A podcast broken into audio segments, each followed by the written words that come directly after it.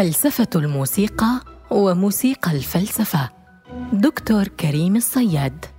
قد يبدو العنوان مستغربا بالنسبة لقارئه إذ لو عرفنا أن هناك فلسفة للموسيقى فماذا عساها تكون موسيقى الفلسفة؟ في الحقيقة كي نفهم معنى موسيقى الفلسفة علينا اولا أن نستفتح بمعنى فلسفة الموسيقى. وفلسفة الموسيقى فرع من الميتافيزيقيا. أو الأنطولوجيا فلسفة الوجود بما هو وجود. وهي في هذا تختلف عن النقد الموسيقي وعن الفلسفة الجمالية للموسيقى كليهما. فإذا كان النقد الموسيقي يعنى بدراسة الأعمال الموسيقية نقدياً اعتمادا على نظرية الموسيقى وأساليب التأليف وتاريخ الموسيقى وتقنيات استعمال الآلات والمضامين التي تقدمها الأعمال. وغيرها من الجوانب الأساسية في العمل الفني الموسيقي فإن الفلسفة الجمالية للموسيقى تدرس فن الموسيقى عموما من وجهة فلسفة الفن وعلم الجمال وليس عملا موسيقيا معينا وحيث تكون القضية الأساسية هي تحليل الخبرة الجمالية التي نمر بها مع الموسيقى لفهم قيمة الجمال في ذلك الفن. من مبدأ المحاكاة لدى الإغريق إلى التعبير الرومانسي إلى الفن الحديث وغيرها من النظريات العامة في هذا الشأن. وكما رأينا فإن كلا المجالين لا ينفكان ينظران إلى الموسيقى كفن وهي نقطة التمييز الأساسية في هذا المقام. ذلك أن فلسفة الموسيقى لا تنظر إلى الموسيقى كفن بالضرورة إلا في جانب واحد من جوانبها. وبينما يهتم علم الجمال aesthetics بقيمة الجمال في فن الموسيقى وتهتم فلسفة الفن philosophy of art بطبيعة فن الموسيقى وعلاقته بالذات والمجتمع والفنون الأخرى وموضوعات العالم إلى آخره.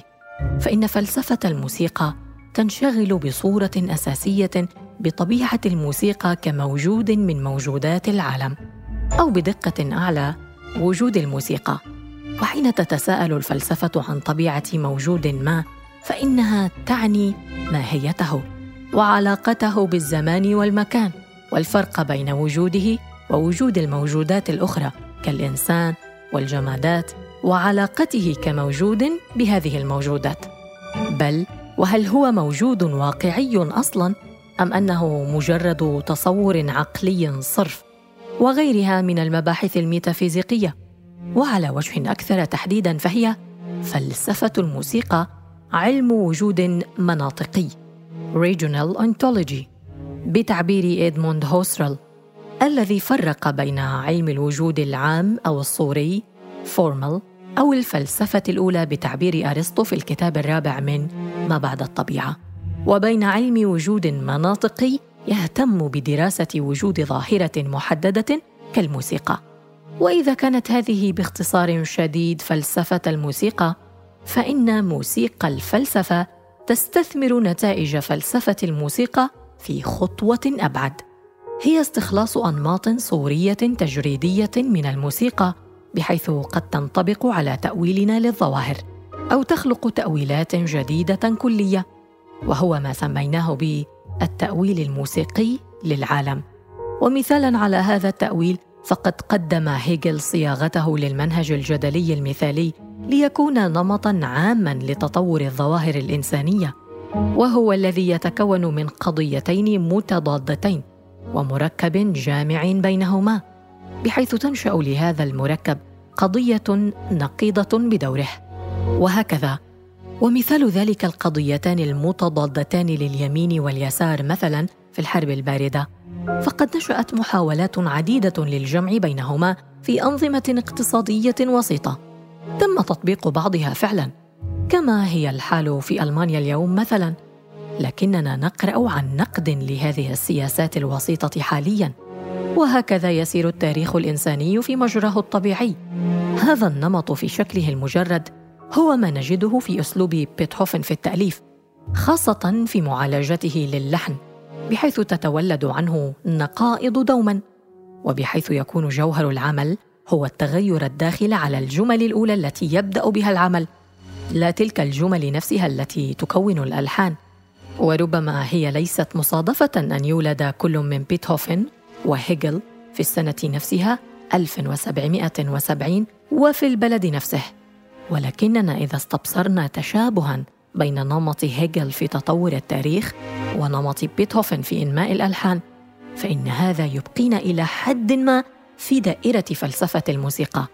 أما ما يعبر بنا إلى موسيقى الفلسفة فهو استمداد أنماط صورية جديدة من الموسيقى كأن نستلهم نمط معالجة الألحان. عند رحمانينوف مثلا ونحاول تطبيقه في نظرية جديدة في التاريخ أو الطبيعة. وباختصار إذا كانت فلسفة الموسيقى تبدأ من الفلسفة وصولا إلى الموسيقى فإن موسيقى الفلسفة تنطلق من الموسيقى مستهدفة الفلسفة. ولكن ما الذي يربط الفلسفة بالموسيقى على التحديد؟ لماذا لا تستمد هذه الأنماط الصوريه من العمارة أو الأدب مثلا؟ إن العلاقة الرابطة بين الموسيقى والفلسفة هي التجريد في كل منهما فالموسيقى كيان مجرد بطبيعته أي أنه لا يحمل بالضرورة مضمونا محددا كالذي يقدمه الأدب كما أنه غير متحيز مكانيا كالعمارة ومن ثم هو أقرب إلى وجود زماني بحت أو إذا كنا مثاليين لهذه الدرجة وجود عقلي خالص. والتجريد يحمل في ذاته قدرة تفسيرية كبرى لأنه أقبل للانطباق على أكثر من كيان متزمن متحيز. ولكن تساؤلنا يتجاوز ذلك بطبيعة الحال إلى العلاقة بين فلسفة الموسيقى وموسيقى الفلسفة في عنوان المقال. فهل تتوقف موسيقى الفلسفة على فلسفة الموسيقى أم العكس؟ أيتهما ضرورية لفعل الأخرى وتطورها؟ وكي نجيب عن السؤال الأخير علينا اولا أن نعطي نبذة أكثر تفصيلا في حدود المقام بصدد كل من شقي العنوان. إن الموسيقى ككيان في العالم وليس بالضبط كفن تتحدد ماهيتها بصورة أساسية وليس حصرا في النظام. أوردر. فهي كل نظام داخل على الأشياء. ولهذا نقول مثلا عن ألوان الزهور في الحديقة إنها متناغمة. ولهذا كذلك قال فيثاغورس مقولته الشهيرة السماء عدد ونغم. أما العدد فهو معروف. هو العلاقات الرياضية التي تنتظم الأفلاك طبقا لها في هيئة مداراتها الهندسية. وأما النغم فهو التناسب والتناظر والانتظام. تلك العناصر التي نتبينها في تلك العلاقات. ولكن بينما لا نطلق عادة اسم الموسيقى على ألوان الزهور فقد أطلقه فيثاغورس ضمنا على الأفلاك في مداراتها. والفارق هنا هو الحركة.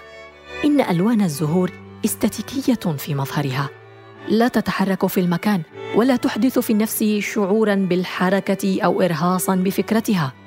عكس الأفلاك دائمة السير. لذلك فماهية الموسيقى الأساسية ليست فقط في النظام أو التناغم بل فيهما في حال الحركة. هي اذا نظام حركي في جوهرها.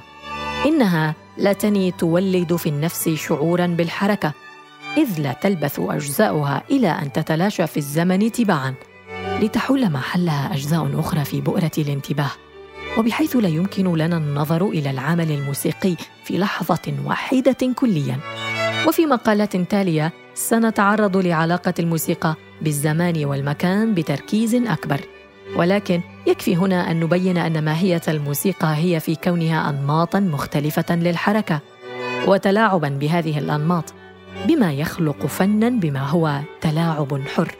ولكننا عادة لا نتبين الموسيقى في دقات الساعة أو دقات القلب شبه المنتظمة والسبب أننا ننظر إلى الموسيقى في الأغلب باعتبارها فنا.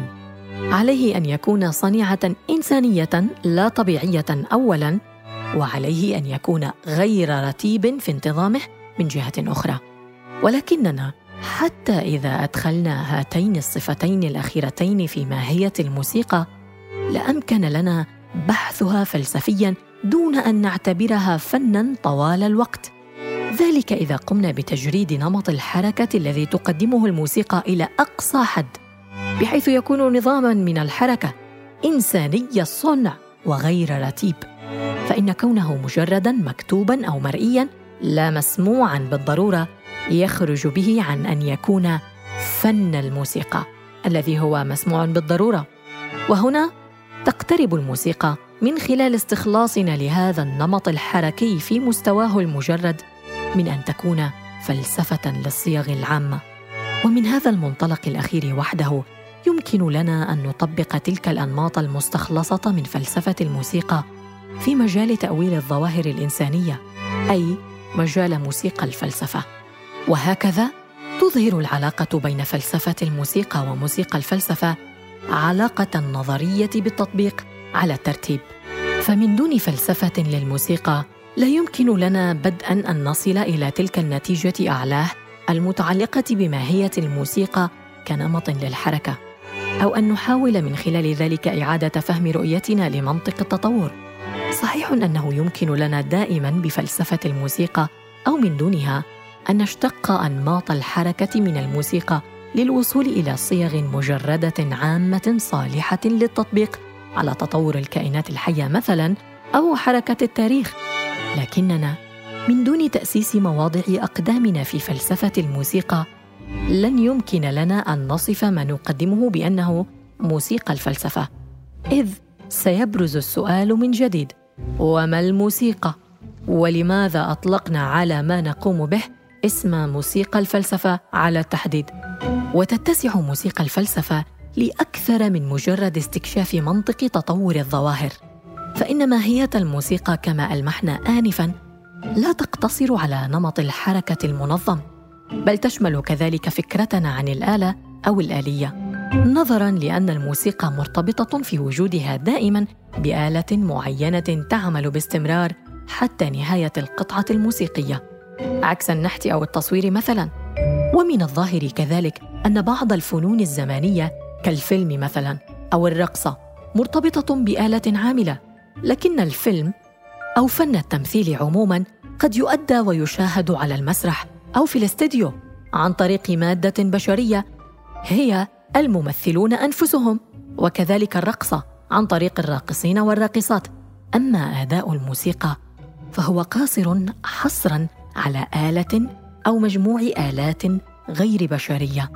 ومن الصحيح كذلك أن الأداء الاوبرالي مثلا يستعمل عناصر بشرية ولكنه يعمد إلى استغلال أجهزتهم الصوتية كآلات موسيقية. وهو ما يتسبب في الفارق بين الغناء الغربي الكلاسيكي والغناء العربي. فالغناء العربي بشري والغربي آلي. هذه الفكرة عن الآلة تدفع بنا إلى التفكير في ماهية الموسيقى كحركة معتمدة في دوامها على آلة معينة أو مجموع آلات وهو ما قد يؤثر في تصورنا عن الإنسان والتاريخ ويستحق تفصيلا في مقام آخر. انظر مثلا دراستنا المسهبة في هذا الموضوع في مقالتي التأويل الموسيقي للعالم وكذلك فيزياء الكون الموسيقي.